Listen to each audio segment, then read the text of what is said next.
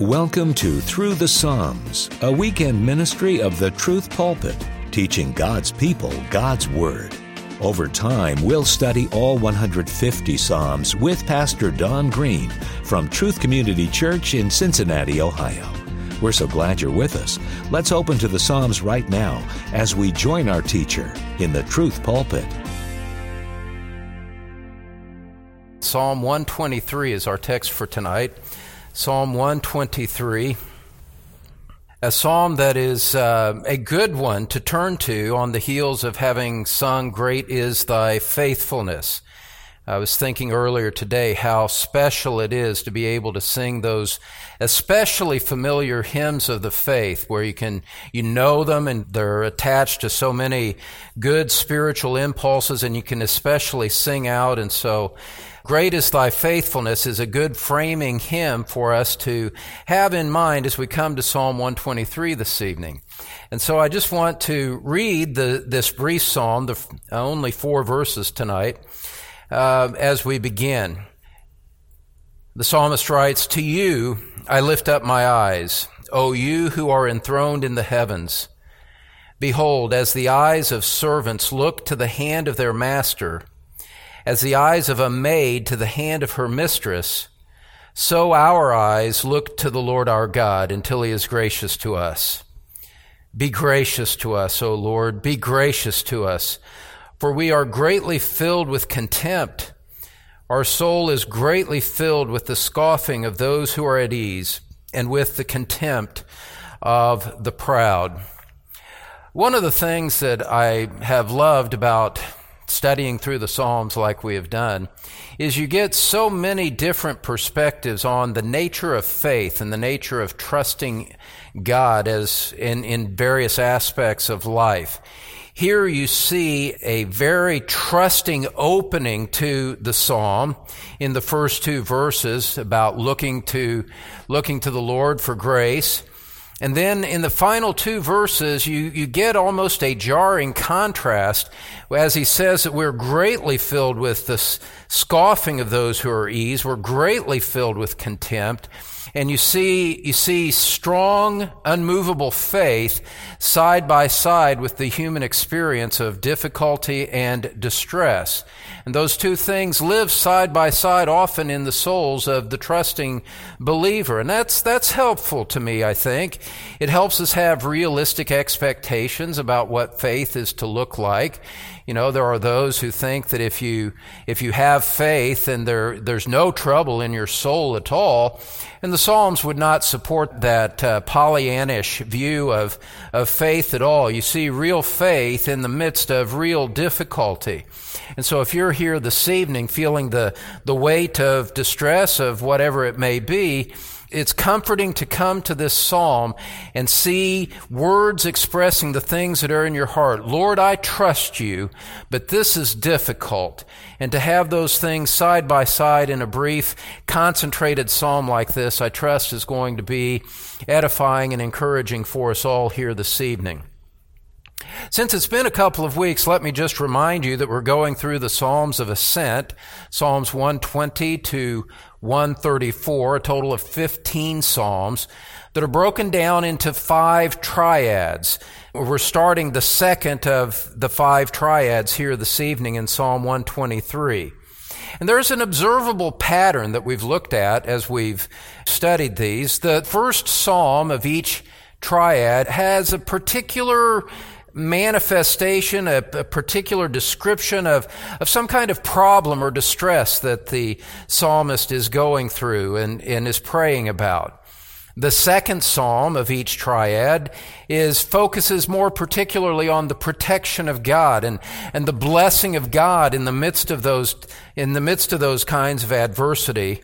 And then the third psalm of each triad rests in the peace that that brings. And so there's this observable pattern. And one of the things that, that's kind of an incidental effect of the arrangement of the songs of ascent is this, is that it gives us a sense that there's a cycle of life. There's a cycle of spiritual life that we go through as we go through difficulties and as we go through life walking with Christ over a period of time. There are times where problems seem to be elevated and particularly dominating our thoughts. And, and then we, we move into a time of, of meditating on the peace of God. Maybe there's a particular series of messages from a particular series of texts that give us a renewed sense of assurance that God is with us, that God is for us. Let me just repeat that because that's kind of important for us to always keep in mind. The, I, I like the simple things. I like the simple things of faith. If you are a Christian, God is with you and God is for you. Those simple six words say an awfully lot. The sovereign, loving, gracious God of the universe is with you. Indeed, by the indwelling Holy Spirit, He is in you. And as he is with you, it is important to remember that he is, he is for you. This is why Christ died for you. He died to secure you, to make you his own, to make you a child of God and to bring you into his family.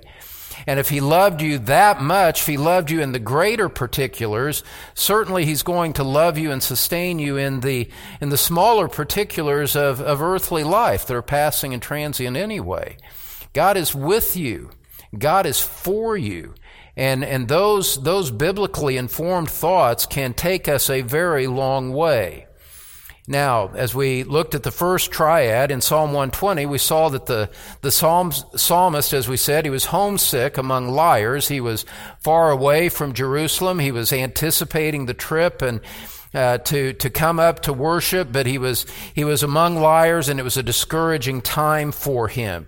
Just as in the first psalm of this triad, the psalmist is in a discouraging time. In Psalm 121, we saw the psalmist extolling the Lord as the keeper of his people. Look at Psalm 121 verse 5, just by way of, of a little bit of review here. Go back to verse 3. He who keeps you will not slumber. He who keeps Israel will neither slumber nor sleep. The Lord is your keeper. The Lord is your shade on your right hand. And in verse 7, we saw the Lord will keep you, as in the original language, it's the same verb. The Lord will keep you from all evil. Verse 8, the Lord will keep your going and out and your coming in from this time forth and forevermore.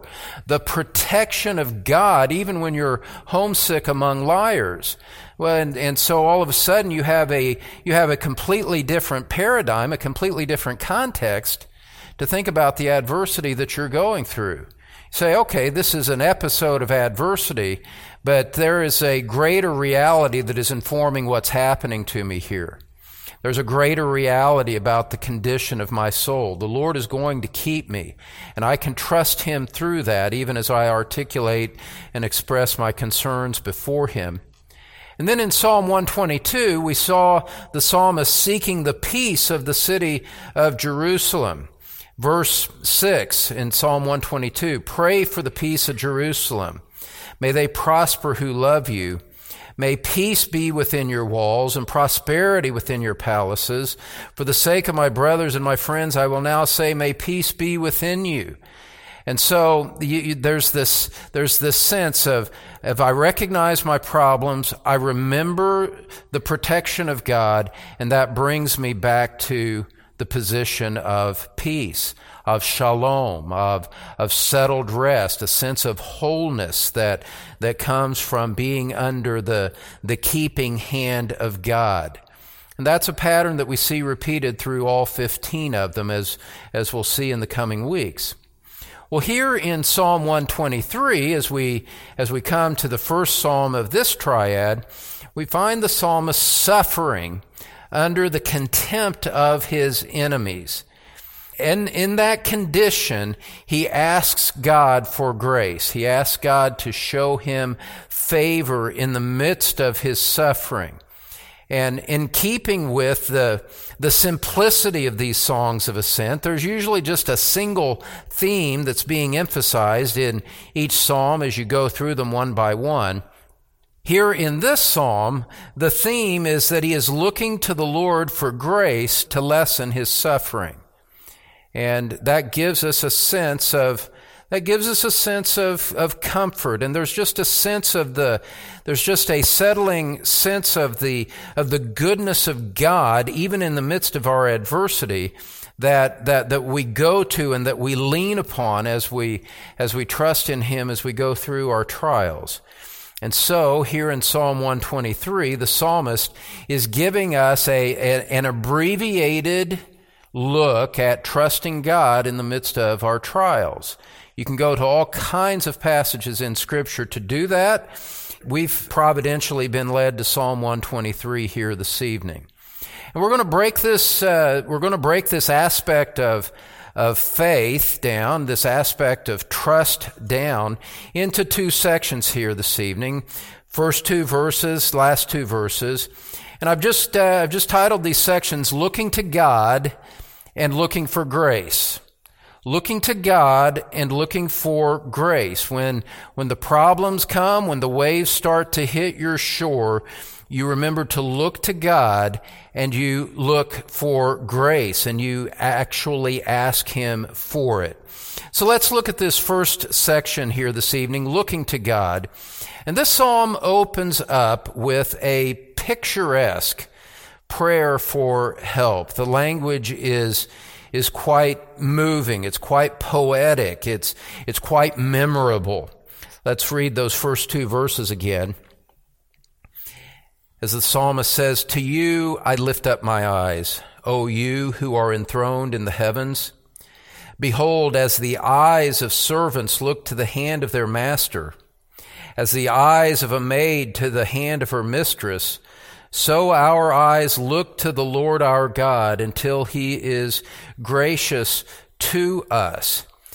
Four times in those two verses, you see the psalmist using the, the, the metaphor of, of, of, of our eyes. Our eyes are looking to you, and, and as eyes of servants look to the mis- look to their to their master. And, and this idea of lifting up my eyes echoes one of the prior Psalms in Psalm 121. If, if you want to just look across maybe just the column of your page, for my, on mine, they're right next to each other. Psalm 121, the psalmist had used this metaphor in the past. And in, in an earlier psalm, he said, I will lift up my eyes to the mountains. From where shall my help come from? And so, obviously, and when he's speaking about his eyes here, he's not speaking about his physical vision. He's using his eyes to speak of something else. He's using his eyes to speak of a spiritual reality. It's a poetic expression. One lexical resource says this he says, more than the eye itself is implied by this word. The eye is used to express knowledge, character, attitude, inclination, opinion, passion, and response. Here's the key phrase from this source that I'm quoting from. The eye is a good barometer of the inner thoughts of man. He's saying, From my inner man, O God, I look to you. By faith, I look to you whom I cannot see. I look to you for help in my trouble and in my adversity. And there you have this sense of this, of this wholehearted union of his inner man his, his thoughts, his, his attitudes, his, his desires, his aspirations, his affections. They're all joined together. They're all united together and looking up to, looking up to the Lord and trusting in Him and asking Him for the help that's going to come in the second section of the Psalm. Now, this, this unified attitude of, of mind is one that, you know, we, we all understand, we struggle with. We go back and forth, but it's important for us to realize that this is the call of God on our soul, that we would, that our inner man would be united in trusting Him. And, and the book of James warns us against the contrary. Go back And in, in a very similar context, go to the New Testament, to the book of James. I assume that you all have that bookmarked after Nathaniel preached through it, and the pages are all well worn as you followed him along in his teaching through the book of James. And as you know, James opens up in chapter 1 verse verse 2 it opens up on the themes of on the theme of trials and different kinds of trials. He says consider it all joy my brethren when you encounter various trials knowing that the testing of your faith produces endurance and let endurance have its perfect result so that you may be perfect and complete lacking in nothing. What are you to do when you are in trials? You are to look to God you are to look to God. That's what he says in verse 5. If you're in trials, okay. Verse 5, if you're not sure what the next step should be. Verse 5, if any of you lacks wisdom, let him ask of God who gives to all generously and without reproach, and it will be given to him. In the midst of your trials, you're, you're suffering, you're confused. What do you do? You go to God and you ask Him for wisdom. But he places a condition on it, doesn't he? James does. He says he must ask in faith without any doubting. For the one who doubts is like the surf of the sea, driven and tossed by the wind. For that man ought not to expect that he will receive anything from the Lord, being a double minded man, unstable in all his ways. My point in leading you to that passage is just to reinforce the sense that there is this unified aspect to the soul, that we collect our thoughts, we remind ourselves of truth, we remind ourselves of who our God is, who our Christ is, what He's done for us on the cross in redeeming us from sin, and we frame our response and we frame our approach to God in light of what we know to be true as we're exercising faith, we're not simply running into God's presence and, and declaring all of our trouble without any consideration of who it is that we're talking to. We pause, we remind ourselves of what we know to be true. And from that position of strength, that position of, of knowing that God is with us, and knowing that God is for us, then with that in mind, we lay our requests and our petitions before Him. And if you've struggled in prayer over the years, if you struggle in prayer and, and trusting God in, in your trials, let me just encourage you to make it that simple.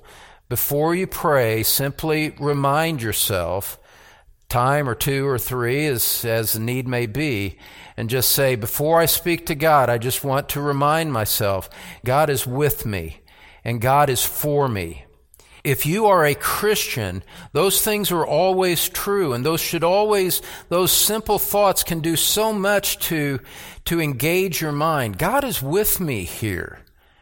This, there is more to the situation than what I see and what I feel. There is an invisible aspect to this situation that I know by faith in God's revealed word that, that God is with me. Jesus said in Matthew 28, Behold, I'm with you always, even to the end of the age. And in addition to that, He's not only with me, He's for me. He's on my side. He's favorably disposed to me. He loves me. He cares for me. That's why Christ went to the cross on my behalf. And so in, in, in my deepest gloom, in my deepest sorrow, in my most intimidating adversity, there's always this wide door of heaven open to me that I can approach with those thoughts in my mind. God is with me and God is for me. And this renews courage, it renews confidence, and it renews a, a sense of persevering courage, persevering courage by which to pray and by which to approach life. It's all gathered up in this, in this expression. Our eyes are upon you. Our eyes look to the Lord our God. I am, I am, I am insistently looking to you, O Lord. The eyes are a mirror of the man's inner being. And so what the psalmist is saying here, as you go back to Psalm 123, if you're not back there already, What the psalmist is saying here in Psalm 123 is, is, is my inner man looks to God in my adversity. In other words, this psalm, my friends, this psalm is about your heart as you contemplate the way that it applies to you. This psalm is speaking to your heart. When adversity comes, do you fall apart? When adversity comes, do you wring your hands in concern about what's going to happen?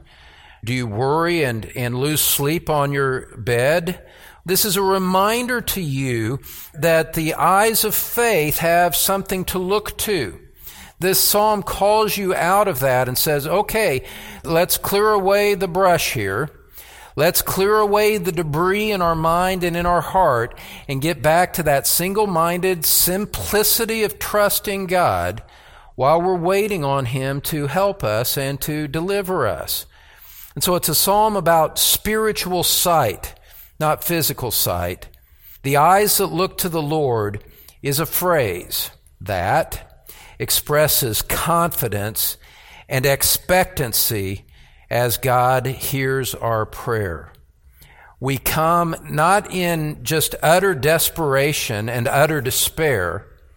We collect our thoughts. God is with me. God is for me. And therefore we come to Him to pray in a spirit of confidence, a spirit of expectancy that God hears me, that I expect Him to respond in His time and in His way. The outcome is assured. It's just a matter of the process of waiting for it to come to pass because it could be no other way than the fact that God will hear me and, and help me because God is with me and God is for me. I've said that 15 times, probably. Haven't counted. But the point is, is that this is the repeated emphasis that we have to bring to our minds. We need to go through this again and again. Uh, for most of us, we need to go through this day by day, hour by hour. We go through this repeatedly. You don't just say it one time. You don't frame your mind that one time and then everything is well for all of, you know, for the rest of your life. It, we, and you see that, you see that, my friends, by the fact that the, the songs of ascent go in cycles, as I was saying. You have your problem, you're trusting in the protection of God, it brings peace, but something new comes, there's a new, new adversity that comes along, and, and you come back and you rehearse these things again, and you go through the process again. We, we are no different than the most highly skilled of athletes who repeatedly go through the same motions in practice so that they can replicate them on the playing field. They don't just go through one repetition and, and then they're ready to play a game at a high level of competition. They do it repeatedly, again and again and again. Well, if athletes need to do that and can do that and will do that for the sake of, of earthly competition, how much more then do we see our need to be able to do it and, and to be committed to that same kind of repetition?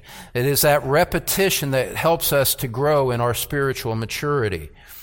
And so, the eyes that look to the Lord are expressing confidence and expectancy as he prays. Now, well might he be confident. Of course, he's confident when you realize what's, what's framing his thoughts and mind. He's praying out of an understanding of who God is. And, and look at it there in verse 1. To you I lift up my eyes, O you. Now, now he's going to He's going to ascribe things to the God that he's praying to. He's going to rehearse truth about the God that, to whom he speaks. Oh, you, here's the expansion on the thought, you who are enthroned in the heavens.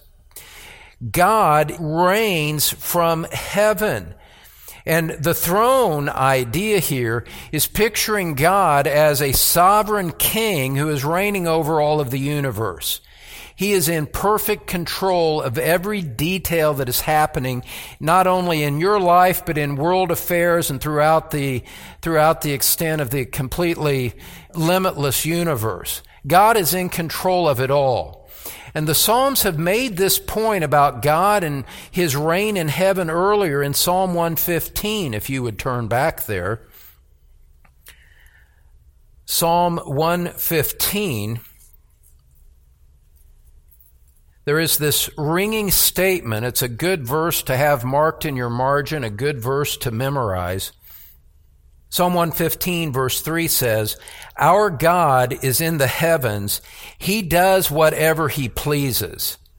While we may be subject to adverse enemies, while we may not have full control over our own circumstances, and we don't, the fact is is that God is not limited by what we see, by what we feel, or by what we are able to do.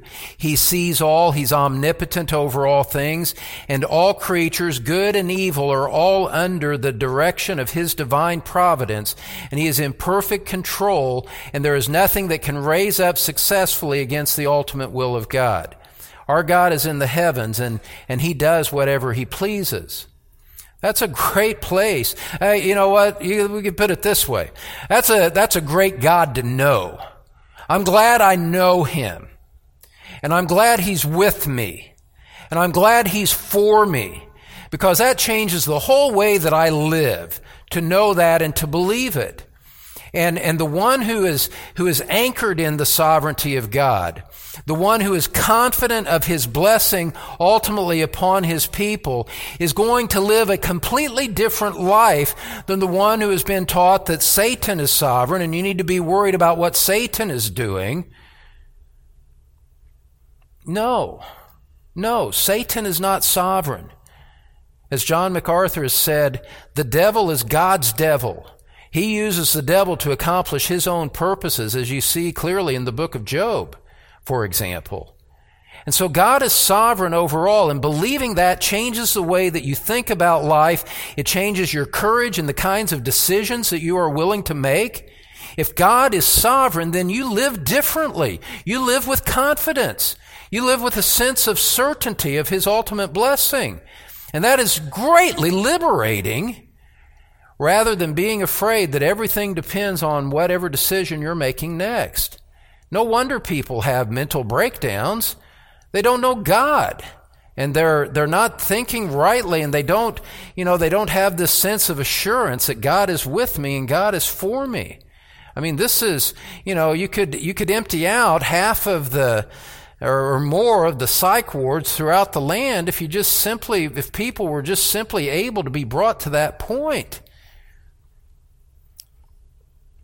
And you see in Psalm 115 what the, the exhortation is in light of Psalm 115 verse 9. You see in verse 9 what the implication of, of that ringing endorsement of the sovereignty of God is. Verse 9, you, he calls on the people who fear the Lord to respond. O Israel, trust in the Lord. He is their help and their shield. O house of Aaron, trust in the Lord. He is their help and their shield. You who fear the Lord, trust in the Lord. He is their help and their shield. Verse 12, the Lord has been mindful of us. He's, He's with us. He's for us. And so what will the consequence that be? What does, what is the implication of that? Work your theology all the way through to the conclusion that it means for your circumstances. I'll tell you what it means, the psalmist says. Here's what that means. He will bless us. Verse 12. He will bless the house of Israel. He will bless the house of Aaron. He will bless those who fear the Lord, the small together with the great. Now look, this is, this is magnificent truth, so simply expressed in what, in what is said here, but we dwell on it, and the, and the, the Psalms and the songs of ascent repeat these themes because we need the repetition. We need to rehearse these things in our mind. And beloved, what I, what I trust that you, you're coming to learn over the course of months and years from God's Word is that, is that these truths affect and change the way that you live. These are not merely academic truths that we're, that we're talking about. This is not abstract theology just meant for theologians to have on their shelf someplace. This is vital to the way that you live. This is vital to the way that you think about your difficult family problems and your wayward sons and daughters and, and your difficult marriages and, and, and, and, and the, the, all of the adversity that this fallen world brings upon us that is so heavy and weighs down on us. The way that you respond to these basic truths, God is with me and God is for me, the way that you respond to those is going to shape the way that you respond to everything else. This is, this is, this is of first order of importance. This, this defines everything else about the way that you think about life. It allows, it allows people to, in their, in their younger days, to make bold decisions with courage and to take risks for the sake of the glory of God. It enables them to do that because they're confident of the way God will bless them. It, it, it, gives, it gives parents, as they're raising their young children and they see their disobedience playing out day after day, and it just seems like all the discipline in the world is, is not doing any good. It gives them confidence to persevere. No, the Lord, the Lord is going to bless my efforts to honor Him in the way that I raise my children. It gives us confidence when jobs and family go against us. And beloved, beloved, I, I, never get tired of saying these kinds of things because I'm looking forward to the fruit of seeing it in ministry when I'm by your bedside sometime. When you believe this, it allows you to die with courage. It allows you to face death with a sense of peace and confidence that even though my earthly life is ebbing out of me, even though my outer man is decaying, I am being renewed in confidence. I am being renewed in my inner man day by day as the Lord gives me strength, and I am fully confident of my, of my waiting home in heaven. This changes everything. This changes everything, and it can all be simply reduced to, to, to believing based on the Word of God. God is with me and God is for me. He's with me in my youth. He's with me in my middle age. He's with me in my illness. He's with me on my deathbed. And He's for me. What could possibly go wrong? What could possibly go wrong? In the end, what could possibly go wrong? And so I ask you, as for most of you, you, you know, as your pastor, as an elder of the church, I ask you, you know, do you know God like that? When adversity hits you, do you turn to Him and trust Him like that? Based on truth, walking by faith, not by sight. Have, holding on to that anchor even when everything in that you can see in your circumstances seems to contradict the faith that you hold. Even when you're looking on you know, literally looking on what seems to be the worst event in your life, can you, can you come back and say, No, God is with me, God is for me, it's going to be all right? I don't know how, my heart is breaking, but it's going to be all right. That's the question. This is what Scripture holds up to us as being the, the, the, the response of faith that we exercise and in the New Testament era this is this is the faith that we exercise in response to Christ as we walk through life. Beloved if he if he shed his blood for you this is just the argument from Romans chapter 8 if he shed his blood for you if he bore your sins in his body on the cross if he suffered the agony of separation from his father and cried out, My God, my God, why have you forsaken me? And he did that all for you. He did it for you by name if you're, if you're a Christian. He didn't just do this as a blob to a general world, hoping that someday someone would believe in him. He did this with the conscious intention of saving you by name. Paul said, He loves me, He loved me, and He gave Himself up for me there was a conscious intent. There was a direct substitution. Christ for your sins. And if he did that out of love and grace and mercy for you to deliver you from sin and Satan and death and judgment, if he did all of that, don't you think surely that he's going to bless you in the end of, of the life that he's appointed for you and that he's given to you? You don't need to know the outcome of the things that, that you're concerned about. You don't need to know how it turns out in detail. You simply need to know that, that the Lord is going to bless me no matter what the outcome is. The Lord is going to bless me if my son gets saved. And you know what? The Lord is going to bless me if my son does not get saved. He's going to bless me if my dad gets saved. He's going to bless me if he doesn't.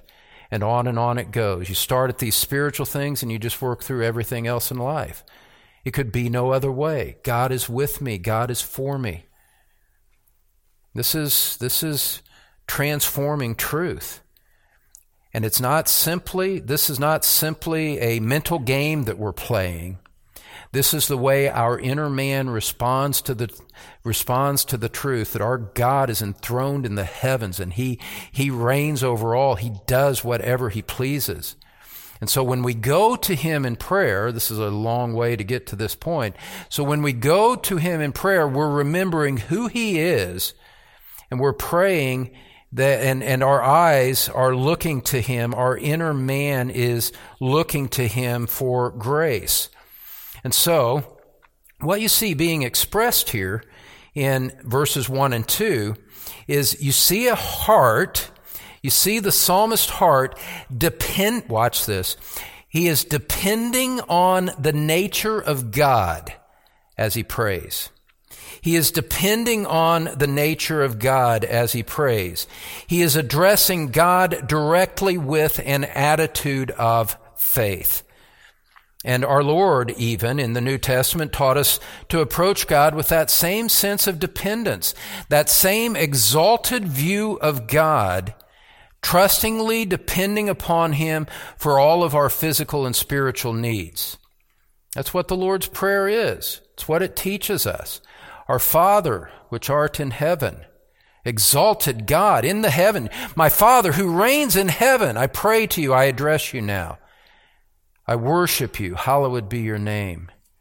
I submit to you, your kingdom come, your will be done.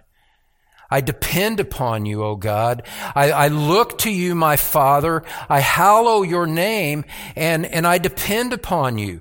Give us this day our daily bread. Forgive us our debts as we forgive our debtors. Lead us not into temptation, but deliver us from evil. God, you're with me. You're for me. Provide for me physically. Forgive my sins. God, protect me spiritually going forward. And he comes back and it circles back full, full circle with this emphasis and this, this closing, this closing emphasis on the sovereignty of God, for thine is the kingdom and the power and the glory forever and ever. Amen. My eyes are on you, O God. That's what the psalmist is saying here. And you see it repeated in theme, if not exact parallel words, in the New Testament. Now, as you move into verse 2, the psalmist is going to illustrate the quiet trust, the quiet submission of his heart. He says there in verse 2, he says, Behold, as the eyes of servants look to the hand of their master, as the eyes of a maid to the hand of her mistress, so our eyes look to the Lord our God until he is gracious to us. Now, First of all, don't, don't miss, uh, just as a matter of grammar, don't miss the fact that he has expanded from the singular to the plural as you move from verse 1 to verse 2. In verse 1, it's I lift up my eyes. And yet, as he writes the psalm, he's obviously speaking for others as well as he says in, as he says at the end of verse two, our eyes look to the Lord, our God, until he is gracious to, to us. And so there's this, it's not, it's not just a selfish prayer. He's looking out for the people of God as well. And he compares his trust, he uses the, the cultural existence of his day as he writes, he compares his trust to that of a slave that is waiting for a word from his master, or a maid who is looking to her mistress. A good servants were loyal They were loyal to their masters. They were submissive to their masters. They wanted to please their master. They trusted their master and they, they looked to him. They looked, the, the maids looked to their mistress. They looked to them for direction. What is it that I'm to do now, master? They look to them for provision, Lord, uh, and and in this in this trusting submission of looking for direction and provision. This is this marked the relationship of the healthy relationship between a servant and his master in in those days. And what he's saying here is, my heart, O God, is loyal to you. My heart is dependently set upon you as I'm praying to you now. My heart is loyal. I'm submitted to you. I, am devoted to you. I'm looking nowhere else. My eyes are on you, not something else, not on what men can do for me. And so what you find here is that this is a prayer of, of expectation. It's not a prayer of desperation. This is a prayer of expectancy that says, God, because I know who you are, I know that eventually you will be gracious to me. And so I'm looking to you and I'm waiting on you as I do. He knows who God is and he is trusting in his faithfulness as he prays. His inner man looks up to God for help and deliverance. Now, what's fascinating to me is that this condition of heart and mind is present as he prays, particularly when he feels the need deeply. He has not yet had an experiential realization of the grace of God. You see that from verse 2. As he's looking to God, he's looking to God. Remember, that's the first section here. He says, until he is gracious to us. That implies, quite obviously, that the grace hasn't come yet. He's in a position of need as he's praying now. This is not a prayer for thanksgiving of having been delivered. This is a prayer of expectancy and need saying, God, I am in need and I'm going to wait here until you're gracious to me. And so, so, and th- that goes back to something that I said earlier.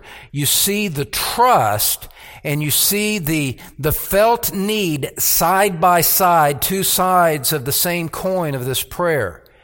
God, I trust you, but as I'm trusting you, I'm telling you, I'm in a position of need right now. And so there is this, there is this confident expectancy, but there is this sense of vulnerability that is being expressed, this sense of perhaps oppression, and indeed oppression is a fitting word. There's this sense of vulnerability and oppression as he's praying this way. And so, somehow, he says, God, I'm asking you to intervene somehow. And the idea of be gracious to us, it says, God, use your kindness to help us. That's, that's the simplest way I know how to say. Be gracious to us. God, use, use your power and use your kindness to help us in our situation. Just the simplicity of the prayer. You don't, you don't need to, you don't need a, uh, you know, the, the, the vocabulary of a seminary professor in order to pray simply and profoundly. Just know that God is with you. God is for you. That God is good. God is great. God is kind. And, and let that frame all of your praying. And beloved, when, when these convictions settle into your heart, and I'll say it again, this changes life. This changes the way that you live if you believe these things. Well, he's been looking to God here in the first two verses. Now, as the psalm progresses, his petition turns from an expression of trust to an expression of lament. An expression of trust to an expression of lament. And here in the second section, you see him looking for grace. You see him looking for grace. And all that we see here, nothing about these last two verses contradicts anything in the earlier part of the psalm. It's simply giving us the, the detail that's prompting him to pray. We see in these last two verses the occasion that is prompting him to look to God for, uh, to look to God. You now see what it is that he needs grace for. And so in, as we come into verse three, you see that he is, he is praying with trusting devotion because he is under assault. Look at verse three. Be gracious to us, O Lord. Be gracious to us. Oh, you see the urgency and, and the emphasis in the repetition. You can just, you can almost hear a groan behind, behind this prayer. Oh God, be gracious to us. Oh Lord, be gracious to us. It's just a, there's a groan that's, a, uh, that's behind this that he, that he expresses later on. And so three times there in the last half of verse 2 and the first half of verse 3, be gracious to us, be gracious to us, be gracious to us. The repetition showing the, the urgency of this request on, on his heart. And so he needs deliverance from this, this pressing annoyance. He needs favor and notice that by asking God for grace, he's, there, there's an implied admission, God, I, I don't deserve this. You know, it's not because I'm righteous that you need to do this. He's asking for grace. Grace is, is the idea of favor given to the undeserving.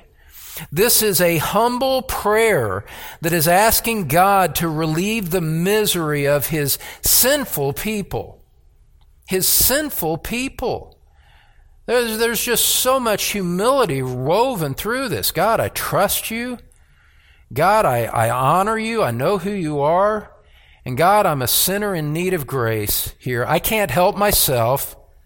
There's humility there. God, I don't deserve this. There's humility there. There's just this utter brokenness of spirit that nevertheless is looking to God with a, a unified heart of, of trusting in Him. And so the request is grounded upon the, the basis for his appeal is not his goodness, but God's goodness. Where we come and we ask God, not, it's not a demanding of what we deserve or what, what, what our right is. No, we're, we're spiritually bankrupt. We're poor in spirit. We're grieving over sin. And so there's just this broken hearted situation physically and spiritually. God, I'm depending upon you and utterly dependent and utterly in need of your grace. I love this psalm. This is my favorite psalm of all of them. I say that every time. It's my favorite psalm tonight, anyway, because it's the one the Lord has given to us for this evening. And so, as Christians, thinking in New Testament terms when we go to pray. We're not relying on our own merit when we pray. And let me give you a word of encouragement, exhortation, maybe a, uh, you know, a little shining light that this has been something I've been thinking about a lot for a year or more now. Is that when you pray, understand that, that all of your trust about God's response is rooted in His character and the intercession of Christ on your behalf. It's because God is sovereign, God is good to His people. It's because Christ, it's, it's because Christ, by His merit and His shed blood, has given us access to God. It's because Christ has commanded us to pray that we come and pray and we're trusting in we're trusting in Christ as we pray. Not you say, well, where are you going with this? Here's where I'm going with this, and this is this is utterly liberating. This is utterly liberating. And so contrary to what some teaching on prayer that I've been exposed to in the past anyway would lead you in another direction. When I pray, I am not trusting in my earnestness. I, am I'm, I'm not trusting in my earnestness to turn the heart of God. When I pray, I'm not trusting in my eloquence and how well I can pray and, and how, how fervent my prayer is. You know what? My prayers can never be fervent enough. They can never be eloquent enough. They can never be earnest enough while I'm here in my sinful flesh.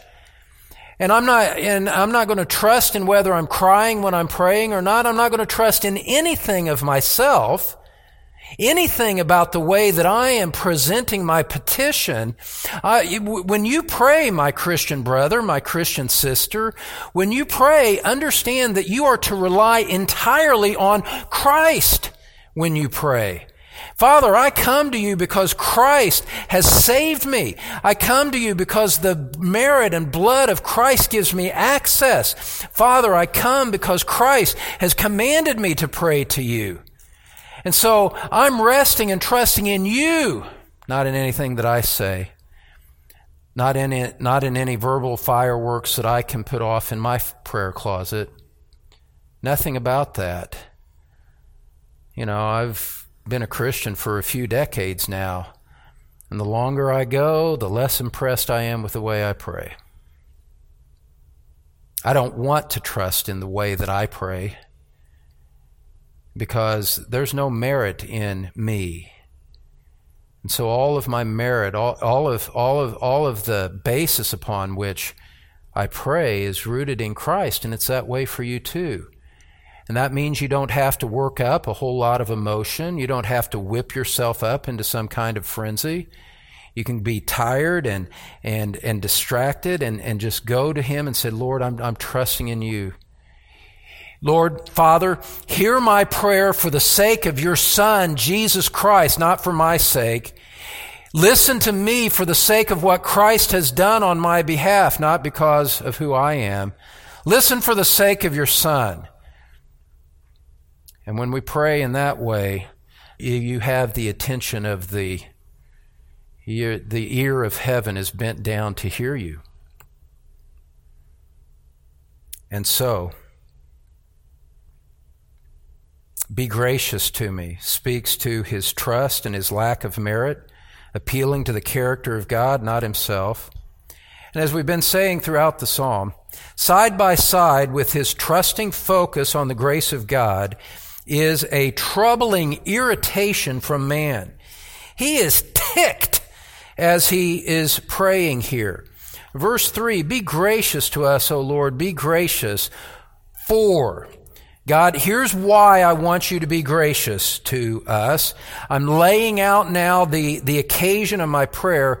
For we are greatly filled with contempt our soul is greatly filled with the scoffing of those who are at ease and with the contempt of the proud. And that's the end of the psalm. There's no, there's nothing more to the psalm. That's the way that it ends. It's a, it's a remarkable, the abruptness of it simply, simply shows the, the emphasis that he's giving to it. And you don't need him to say anything else. He's already said everything. God, I'm, I'm looking to God and I'm looking for grace. And God, here's why I need it. He says, we are, we are being scorned. We are disliked. We are attacked by others. This ridicule of the arrogant against us is a constant irritation to our souls. We are being oppressed, O God, by men who have no regard for you. They're not men of faith. They hate you, therefore they hate us. Jesus said that, didn't he? If they hated me, they'll hate you too. It's not a surprise when it happens. But this dripping dismissal of the people of God was a provocation on their hearts. And when he says we're greatly filled, it, it shows that this has been something sustained over time. This has been a painful assault. He was utterly repulsed and he was weary from the scorn of these wicked men. And so what happens here as we kind of wrap all of this up, you find this, this tension, you might say, this joining together of his, of his unified trust, this unified trust and the scorn, the, the pressure of that, the, the, the, the compression of that finds its release as he looks up vertically to God and he looks to that God for grace. The pressure of life is ultimately simply an instrument of God to bring you to Himself. The pressures of the trials, the worries of life, all of this is designed to bring you to this point. You say, well, wait, wait a minute. Wait a minute. Yeah, life is hard and these things hurt and I'm, I'm concerned and I'm, I'm grieving and et cetera, et cetera. But you step back from all of it and say, what's the ultimate purpose of this right now in my life? The ultimate purpose of this is for me to go to God, to look to God, and to look to Him for grace. This is designed to sanctify me and to renew my trust in Him.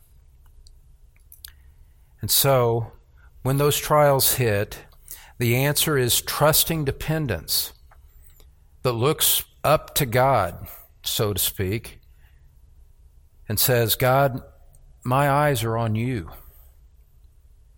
My inner man is on you. And I know I'm secure as I look to you, Lord, because you see my affliction. You hear the taunts of those who oppose me.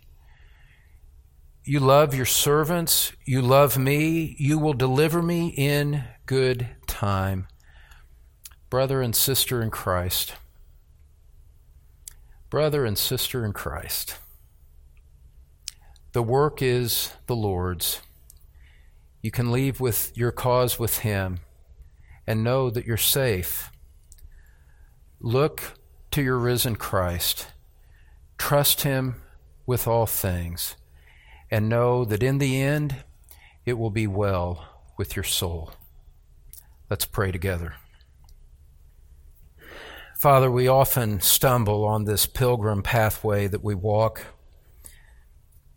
We all know what it's like to be discouraged, to feel like quitting. Well, in those moments, Father, perhaps now for some of us, in the future, certainly for all of us, please bring back to our memory what we have seen here from Psalm 123 and remind us of the great grace of God. You are with us in Christ. You are for us in Christ. Therefore, we know that we can come to you and lay our hearts before you. And not only lay our hearts before you, but know that in the end it will be well with our souls. Father, I pray for each one here that your mercy would motivate them to the most complete offer of themselves to Christ, to the highest level of obedience and the deepest level of trust. May it be true for each one of us. And may these great realities, these, these simple but profound realities, God is with us and God is for us. May it transform the way that we live from this day forth and forevermore. We pray in Jesus' name. Amen. Well, friend, thank you for joining us for Through the Psalms, a weekly ministry of the Truth Pulpit. And if you have the opportunity, we would love to invite you to join us on Sundays at 9 a.m. Eastern and Tuesdays, 7 p.m. Eastern, for our live stream from Truth Community Church in Cincinnati, Ohio. You can find the link at thetruthpulpit.com. Thanks, Don. And friend, Through the Psalms is a weekend ministry of the Truth Pulpit. Be sure to join us next week for our study as Don continues teaching God's people God's Word. This message is copyrighted by Don Green, all rights reserved.